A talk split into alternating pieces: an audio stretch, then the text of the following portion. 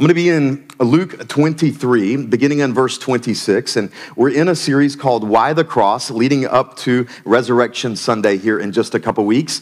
And at the beginning of each sermon in these four parts, I've been reading the gospel account of Jesus' crucifixion and his death in the corresponding gospels in Matthew, Mark, Luke, and John. And today we will read from Luke chapter 20, 23, beginning in verse 26. I'm going to read the entire crucifixion account as well as the death of Jesus. And it says this And as they led him away, they seized one, Simon of Cyrene, who was coming in from the country, and laid on him the cross to carry it behind Jesus. And there followed him a great multitude of the people and of the women who were mourning and lamenting for him. But turning to them, Jesus said, and I believe this is only in Luke's account, he says to the crowd and to the multitude, Daughters of Jerusalem, do not weep for me, but weep for yourselves and for your children. For behold, the days are coming when they will say, Blessed are the barren and the wombs that never bore and the breasts that never nursed. Then they will begin to say to the mountains, Fall on us, and to the hills, Cover us. For if they do these things when the wood is green, what will happen when it is dry? Two others who were criminals were led away to be put to death with him.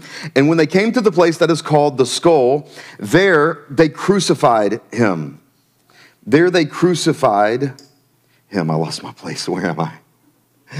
It's, it's really long. It's like super, super, super long. And I, I put in those spaces. Okay, here, here we go. They. Um, oh, there we go. There we go. I stopped in the middle of the verse, verse 33. There we go. The, that is called the skull. There they crucified him, and the criminals, one on his right and one on his left. Verse 34. And Jesus said, Father, forgive them, for they know not what they do. And they cast lots to divide his garments, and the people stood by watching. But the rulers scoffed at him, saying, He saved others, let him save himself. If he is the Christ of God, his chosen one. And the soldiers also mocked him, coming up and offering him sour wine, and saying, If you are the king of the Jews, save yourself. There was also an inscription over him This is the king of the Jews. One of the criminals who were hanged railed at him, saying, Are you not the Christ? Save yourself and us. But the other rebuked him, saying, Do you not fear God, since you are under the same sentence of condemnation? And we indeed justly, for we are receiving the due reward of our deeds, but this man has done nothing wrong. And he said, Jesus, remember me when you come into your kingdom. And he, Jesus, said to him, Truly I say to you, today, you will be with me in paradise. And it was now about the sixth hour, and there was darkness over the whole land until the ninth hour, while the sun's light failed, and the curtain of the temple was torn in two. Then Jesus, calling out with a loud voice, said, Father, into your hands I commit my spirit. And having said this, he breathed his last. Now, when the centurion saw what had taken place, he praised God, saying, Certainly this man was innocent. And all the crowds that had assembled for this spectacle, when they saw what had taken place, returned home beating their breasts. And all his acquaintances and the women who had followed him from Galilee stood at a distance watching these things. In week one, we covered Jesus is my propitiation. In week two, we covered Jesus is my justification. And today, we're going to cover Jesus is my reconciliation. Our key text for the sermon is going to be in 2 Corinthians chapter 5, and I'll be walking from verses 14 and following, and we'll dive right in beginning with verse 14. This is what this, the text says. The Apostle Paul says, For the love of Christ controls us because we have concluded this, that one has died for all, therefore all have died. And he died for all that those who live might no longer live for themselves but for him who for their sake died and was raised.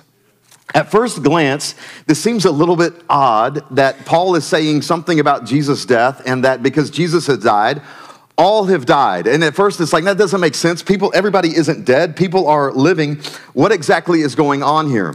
What's happening is Paul is using the cross and teaching the cross in a spiritual sense, unpacking how the gospel is the great uni- un- unifier and uniter.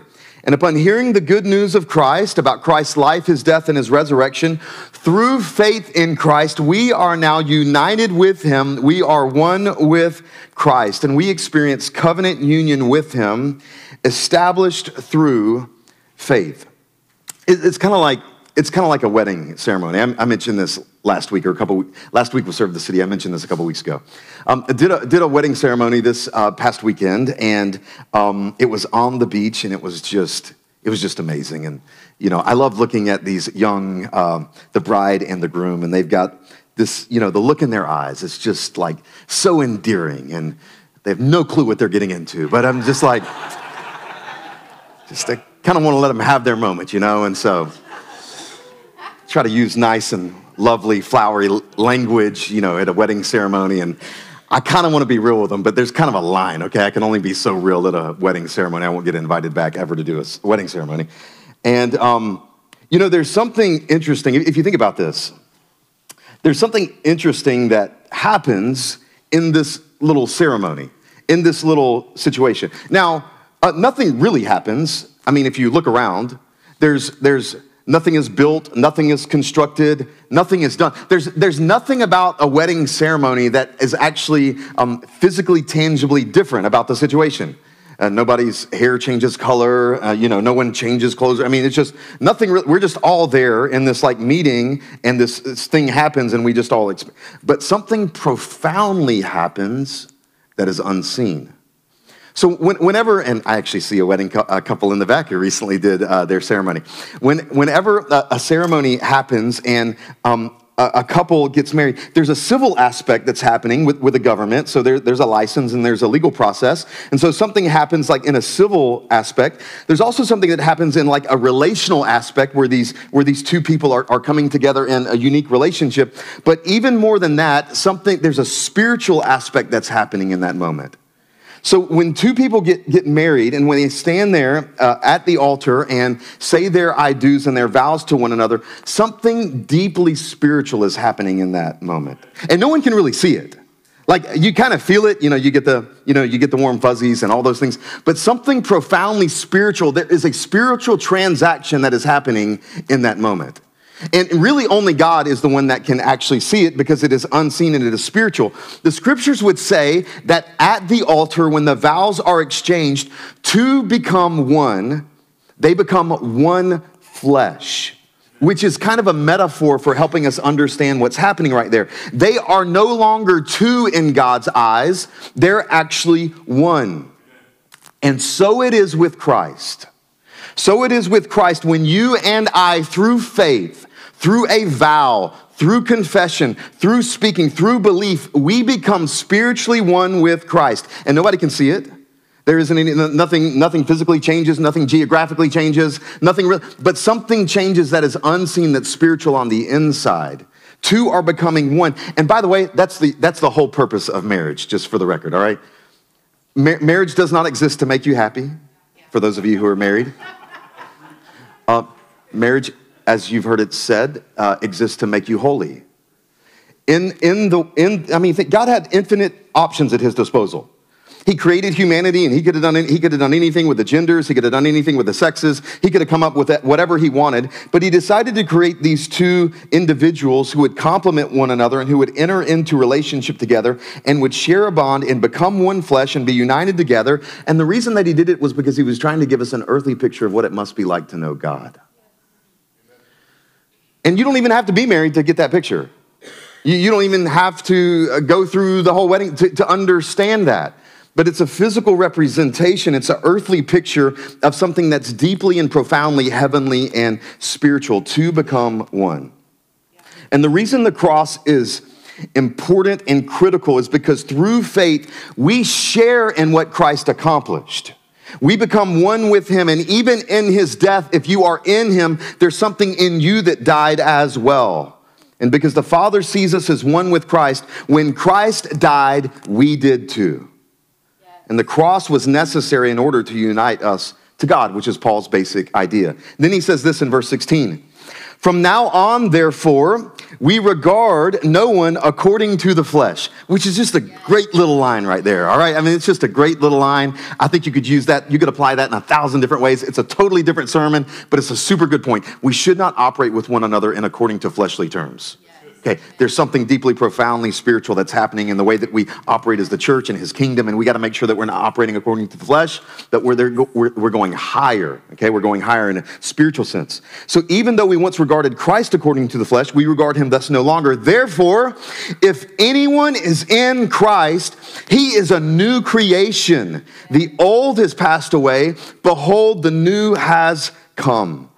So, in Christ Jesus, when he died on the cross, he buried sin and shame. He took it into the ground with him, he took it to the grave, and the old is gone and the new has come. And that was the point of Jesus dying in our place. So, therefore, because we are in Christ, when he died, the old died too. And the new has come, which means whatever life, whatever your, your life was before Christ, that died. It died. It went into the ground. Jesus' blood and his, his body covered that. It is in God's eyes dead. It went to the grave. And you're new now. You're new. You're, you're a new creation. It's, it's kind of like, sounds a little weird saying this out loud, but it's kind of like there's two Ethans. Like, well, you're one. You're one. No, there's spiritually speaking.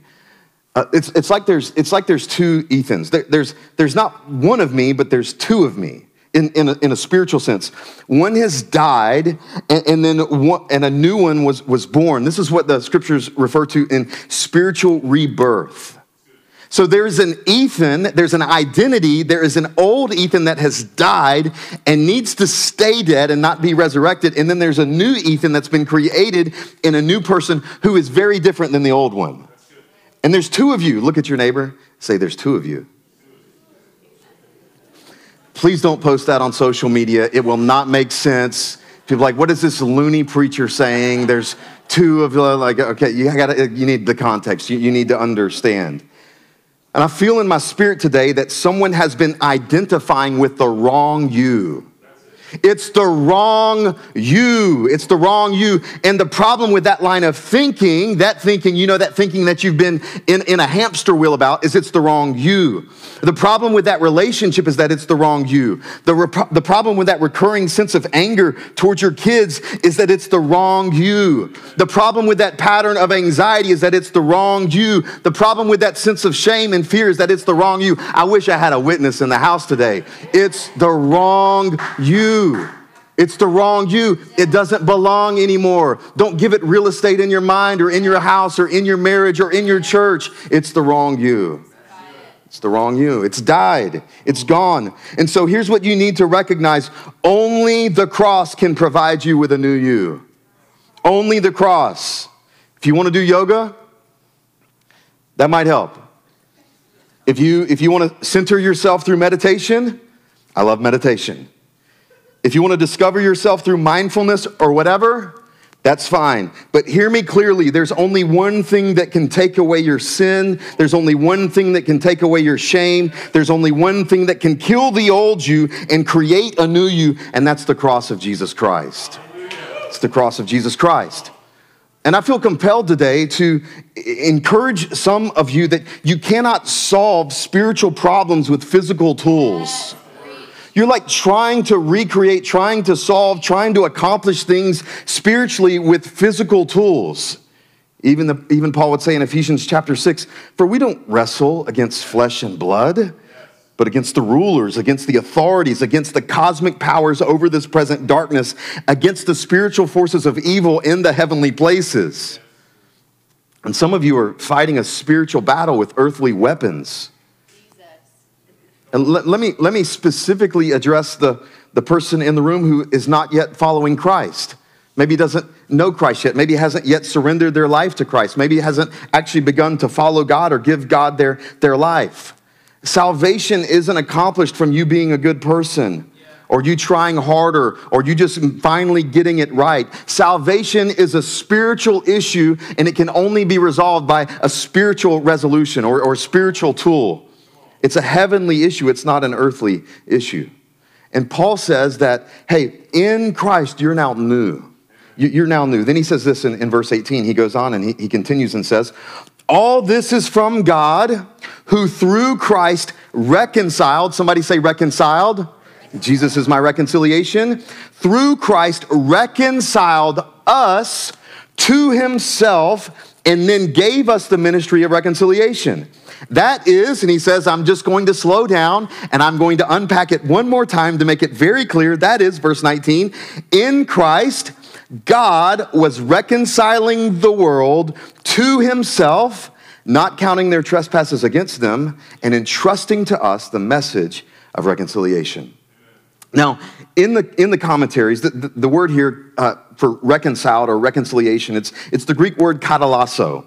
It literally means to reestablish proper, healthy interpersonal relations after these have been disrupted or broken. As well, it goes on and it says um, it involves there's disruption of a healthy relationship because of presumed or real relational agitation. It's followed by behavior and actions designed to remove the hostility, thus restoring the original healthy relationship. And it says to reconcile us to make things right with one another. Reconciliation is the process by which peace overcomes hostility, and it's the elimination of the hostility and the restoration of harmony. Reminds me of my own marriage. Um, my, my wife and I, this July, this July, we'll be married for 12 wonderful years and two not so wonderful years. And I asked her if I could say that this morning, and she said yes. Um, the reason why I say that is because the first two years of our marriage were a disaster. I mean, it was just like there's no like easy way to put it. You're like, well, this is you're just doing preacher talk. No, it was it was a disaster. Like it was it was not good. And I know what you're thinking. She's a hard person to get along with. No, that's not the situation. Um, that's not the case. She's the best. Um, no, no, if you no, if, if, if you know me, you're very clear about what the problem uh, was. Um, and as we would uh, try to figure this out, and you know, we, we both have different like reactions to problems and situations, and um, she's you know the fight, flight, or freeze. She's she's the fighter. I mean, she's just like, let's just do this. Let's go here. I mean, do we need to raise the volume? What needs to happen in order for us to do this thing? And I'm so not a fighter. Um, I'm, I'm, I'm really kind of a freezer, not really much a flight, but I kind of, I just kind of freeze um, in this situation. I'm like, what is happening? All right, can we sh- shut it down? Like, this is not, we're not, like redo, like hit re- something is not, this isn't working. Um, and we would have to figure, figure out and, and navigate what, what, it looks like to actually have healthy relationship together. You, you know, in the dating uh, process, there's this thing called the DTR. You know, if you're dating it's like every week, you know, one of you wants to have a DTR. Can we define the relationship? Where are we? You know, where exactly is this thing going? Well, once you get married, uh, uh we, me and my wife, we call it the RTR, which is restoring the relationship. Which means at any, any point, if there's issue, offense, brokenness, challenges, whatever, somebody has to take the initiative and restore the relationship. To overcome whatever the challenge was, whatever the hostility is, whatever the issues are, and then pursue the relationship and restore the relationship. Here's how amazing the reconciliation of the gospel is. Typically, two parties become estranged or separated because of a wrong or a perceived wrong. That forms hostility, there's turmoil, there's enmity in the relationship. Then it takes one of the parties involved to initiate the reconciliation process, whereby the party recognizes the relationship is greater than the wrongdoing. And in reconciliation, there's an acknowledgement of guilt on behalf of one or both parties, as well as forgiveness is extended. And love becomes greater than the issue, which is why the scriptures say love covers a multitude of sins. And reconciliation is not the minimizing of wrongdoings, rather, it's the confronting of wrongdoings and overcoming them with love. And the reason the gospel is so amazing is because God did no wrong. God didn't do anything wrong for us to be at enmity with Him. It was us. We sinned. We committed the wrong in the relationship. And though we were the wrongful party, we didn't initiate reconciliation, God did.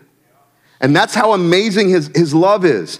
And though he was under no obligation, he in, initiated the reconciliation process. And though he committed no wrong, he actually absorbed the punishment of the wrongs, which was death. And on the cross, Jesus took upon himself the punishment for our wrongs, though he was sinless and innocent, and he was the spotless lamb. And through the cross, God is inviting us back into relationship with him. Like Paul says in, in Ephesians, the cross broke down the dividing wall of hostility. It removed the barrier for relationship and gave us the opportunity to enter in. Leon Morris, the, the, the chief commentator on the book, book of um, uh, 2 Corinthians, he, he says this From this point of view, the cross meant doing away with sin, breaking down the barrier that kept God and people apart, and thus the restoration of good relations. The reconciliation took place through the death of Christ. But here, here's where it's, it, it gets unique and important. Here's what else we know about reconciliation Unlike forgiveness, reconciliation requires both parties to be involved. So, just for the record, this isn't a sermon on forgiveness, but it doesn't take two parties to be involved for forgiveness to happen. You don't need to wait on the actions of someone else who wronged you in order to extend forgiveness to them.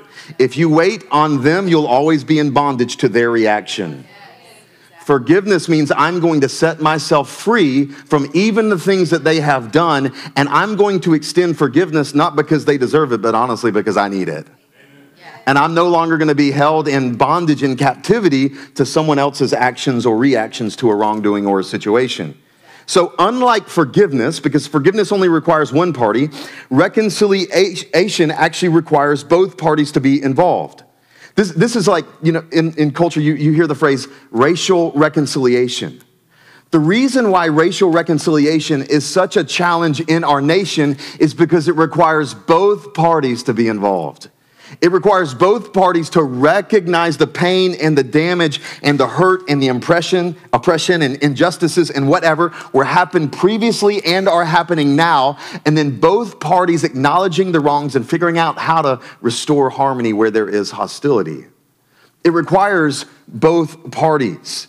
And, the reason why it's so hard, even in our uh, society, with, with, this, this idea of race, is because there is a perhaps an unwillingness of both parties to really do the hard work of what it requires to achieve reconciliation. See, reconciliation can only happen if both parties participate. So, hear me when I say this Christ died on the cross, but the power of the cross has absolutely no effect on your relationship with God unless you participate in the cross through faith. So, therefore, the gospel is only applied to you through faith. It's only through surrender. It's only through trust and acknowledgement of your need of the cross that it's actually applied to you. But to all those who call out to God, who acknowledge Him, who believe in Him, who confess their need for Him, they are saved. And Paul would go on and he would, he would say this in the last two verses in 2 Corinthians 5:20, he would say, "Therefore, we are ambassadors for Christ." Yes. There's nothing more important. Yes. Just for the record. There's nothing more important. There's nothing more important than someone being reconciled to God for eternity.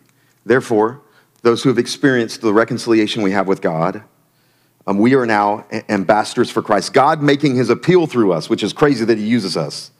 We implore you on behalf of Christ be reconciled to God. For our sake, he made him to be sin who knew no sin, so that in him we might become the righteousness of God. And to be as clear as possible, Paul ends by telling us exactly what happened on the cross.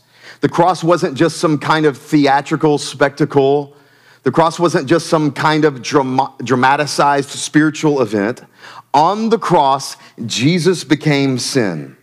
In fact, it says the Father made him to be sin, which means God, spiritually speaking, was transferring sin to the sinless Lamb, and he made him to be sin who knew no sin. and thereby allowing those who are in Christ to become the righteousness of God. And the righteousness of God, it's a big term, but it just means being made right with God, having a right, right relationship with Him. Mm, in Colossians, Paul would say in Colossians 1:19 so eloquently, for in him, speaking of Jesus, all the fullness of God was pleased to dwell. And through him to reconcile to himself all things, whether on earth or in heaven, making peace by the blood of his cross. And you who were once alienated and hostile in mind, doing evil deeds, yeah. he is now reconciled in his body of flesh by his death, in order to present you holy and blameless and above reproach before him. Praise. This is the point of the cross. Jesus is my reconciliation. Jesus is my reconciliation. And I'll end with, I'll end with the old hymn written by Fanny Crosby back in 1875. And she would say in the song, Draw Me Nearer, Draw me nearer, nearer, nearer, blessed Lord, to the cross where thou hast died. Draw me nearer, nearer, nearer, blessed Lord, to thy precious bleeding side. Let us pray. Father, today we recognize the reality that we are in a position of hostility against you and that we need peace with you. We need a way made, a way of peace, someone to accomplish peace for us. And so, Father, we, we thank you for the cross of Christ and what Christ has done for us in our place and for our sins. Father, as we just sit in this moment, we're mindful, Lord, that the reconciliation process and being reconciled to you requires two parties. So, Father, I just pray over the person today that needs to engage and participate in what you have already done for them and through faith in receiving what you have accomplished. And then doing the work of making them new and spiritual rebirth on the inside. So, Father, we ask that you would um, lead us and direct us in this. We ask in Christ's name. Amen.